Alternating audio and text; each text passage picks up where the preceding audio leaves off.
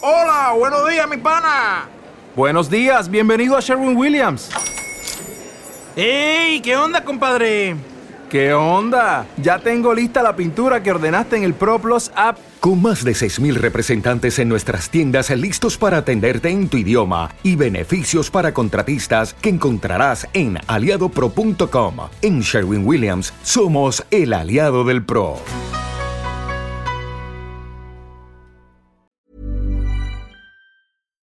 Letras Libres presenta Cine Aparte con Fernanda Solórzano. Bienvenidos a Cine Aparte y gracias por darle play a esta, nueva entrega.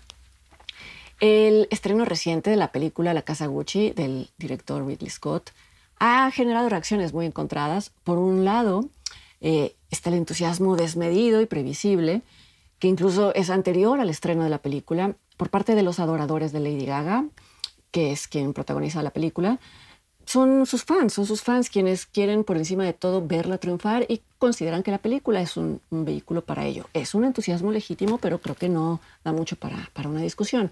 En el extremo casi opuesto eh, está la reacción desencantada y un poco despectiva por parte de quienes consideran que el tono, los personajes y las caracterizaciones de la casa Gucci son telenovelescos en el sentido peyorativo, en un sentido peyorativo. Eh, estas, estas opiniones consideran que este es un trabajo muy, muy menor de Ridley Scott, que es también considerado uno de los grandes estetas del cine contemporáneo, que ha dejado un legado importante. Esta segunda opinión, que es la relativa al tono y que no tiene nada que ver con el estrellato de nadie, eh, sí da margen para una, para una discusión. Ese es mi propósito de la entrega de hoy, un poco cuestionar la descalificación. Creo que sí, en efecto, la casa Gucci está narrada como melodrama, considerando que una de las características del melodrama es la presentación de conflictos, acentuando sus aspectos más patéticos o más sentimentales, pero yo no lo veo como una deficiencia o como algo que demerite a la película. Ridley Scott ya dijo que su relato era una sátira, aunque no lo hubiera dicho, creo que queda claro. Habrá quien diga que los hechos muy oscuros que se narran y que ocurrieron en realidad, pues no son motivo de risa, en tanto se habla de traición y se habla de muerte. De hecho, fue una de las objeciones que le puso a, la película el diseñador Tom Ford, quien es parte de la historia misma en su tramo final. Y yo, sin embargo, creo que cuando se toma un fragmento de la realidad y se trasplanta a una historia de ficción, es legítimo y es hasta necesario elegir uno de los varios temas, uno o varios de los temas que se desprenden de la, de la historia real y hacer que esos temas que son, vienen en un segundo momento y que son subjetivos, hacer que estos temas y no los hechos reales sean el eje de la segunda historia, de la que se está contando ya desde la ficción. Y creo que esto es lo que hizo Scott con la casa Gucci y que además lo hizo en línea con sus preferencias.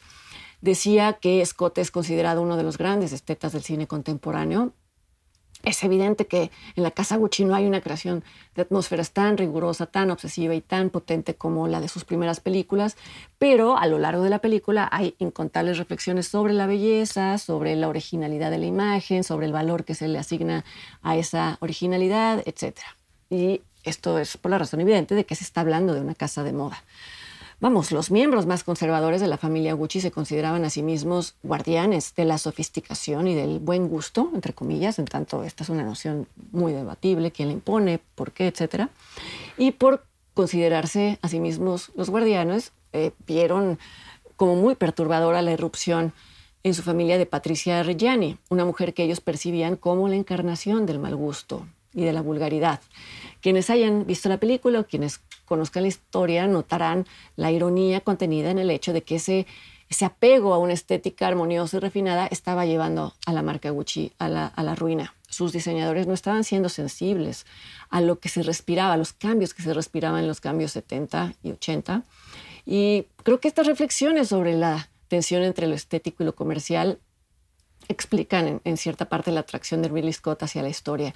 Vamos, su propia filmografía refleja esa, esa tensión. Me atrevería a decir incluso que esto influyó en que para contarla haya optado por un tono de excesos eh, visuales, de vulgaridad, entre comillas. Y también eh, influye en que haya elegido a Lady Gaga como protagonista, en tanto ella es su puente hacia una generación con la que él ya no tiene contacto en términos de sensibilidad. Es lo mismo que le sucedió a los Gucci, y por ello la llegada de Tom Ford eh, le dio oxígeno a, la marca, conectó a los nuevos compradores con algo que ya estaba un poco en ruinas. En fin, lo que quiero decir es que creo que hay una correspondencia entre el fondo y la forma que me parece que funciona muy bien. Estoy asumiendo que la mayoría sabe de qué, de qué habla esta película, tal vez no es así, en todo caso describo a continuación, en términos muy generales, la, premisa sin revelar la tragedia final, aunque creo que la mayoría la conoce. Por cierto, la película se, se basa en el libro de Sarah Gay Forden, La Casa Gucci, una historia sensacional de asesinato, locura, glamour y avaricia. Este es su subtítulo, traducido de manera literal, así aparece en, en varias fuentes. Pero vale la pena notar que en inglés la palabra sensational no tiene una connotación positiva como la tiene en español la palabra sensacional.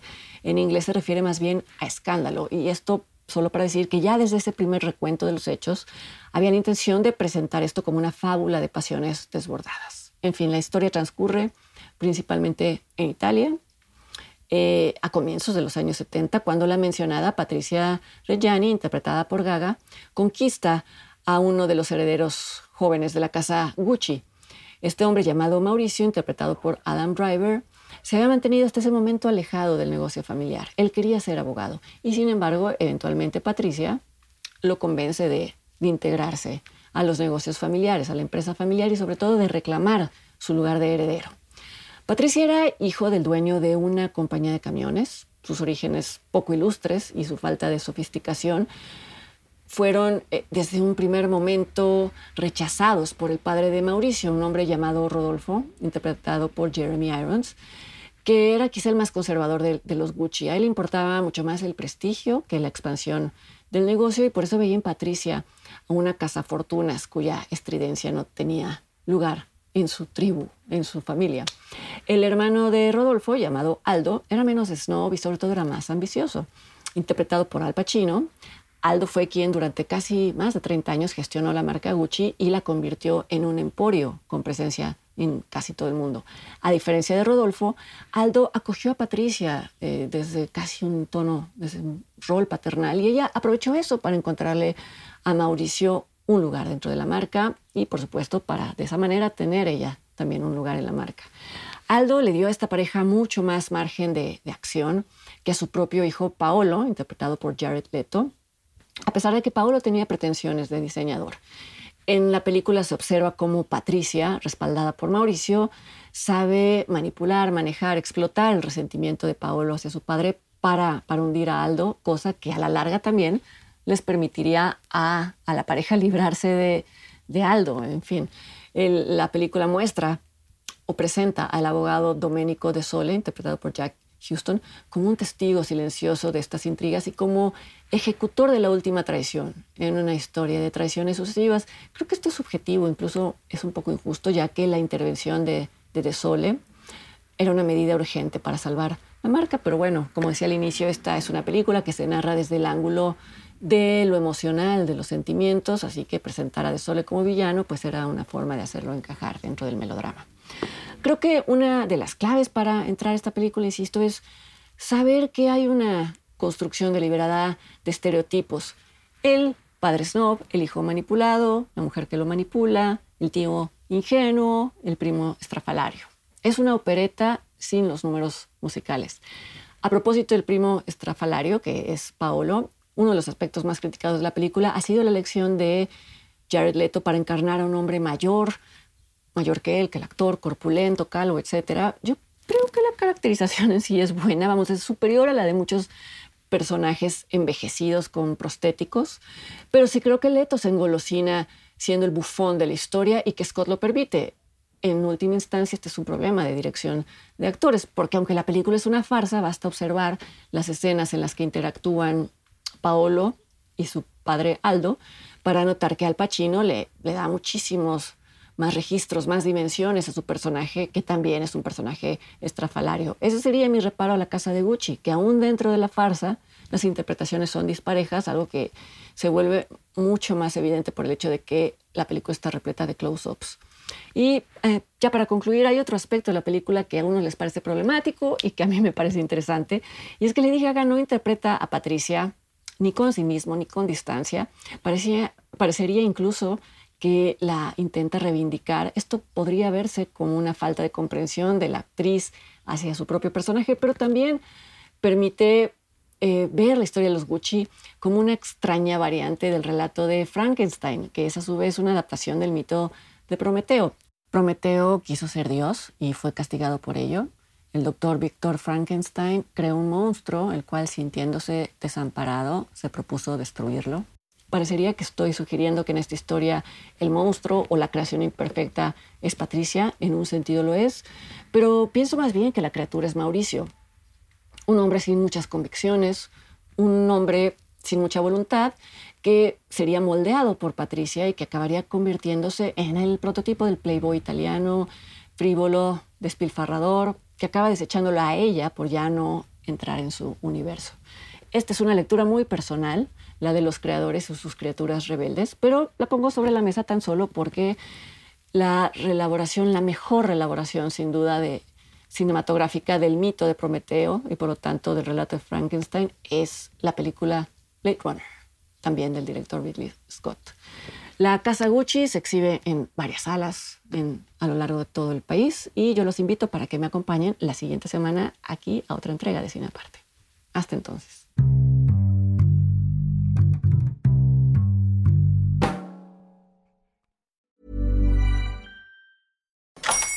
Hola, buenos días, mi pana. Buenos días, bienvenido a Sherwin Williams. ¡Ey! ¿Qué onda, compadre? ¿Qué onda? Ya tengo lista la pintura que ordenaste en el ProPlus app. Con más de 6.000 representantes en nuestras tiendas listos para atenderte en tu idioma y beneficios para contratistas que encontrarás en aliadopro.com. En Sherwin Williams somos el aliado del PRO.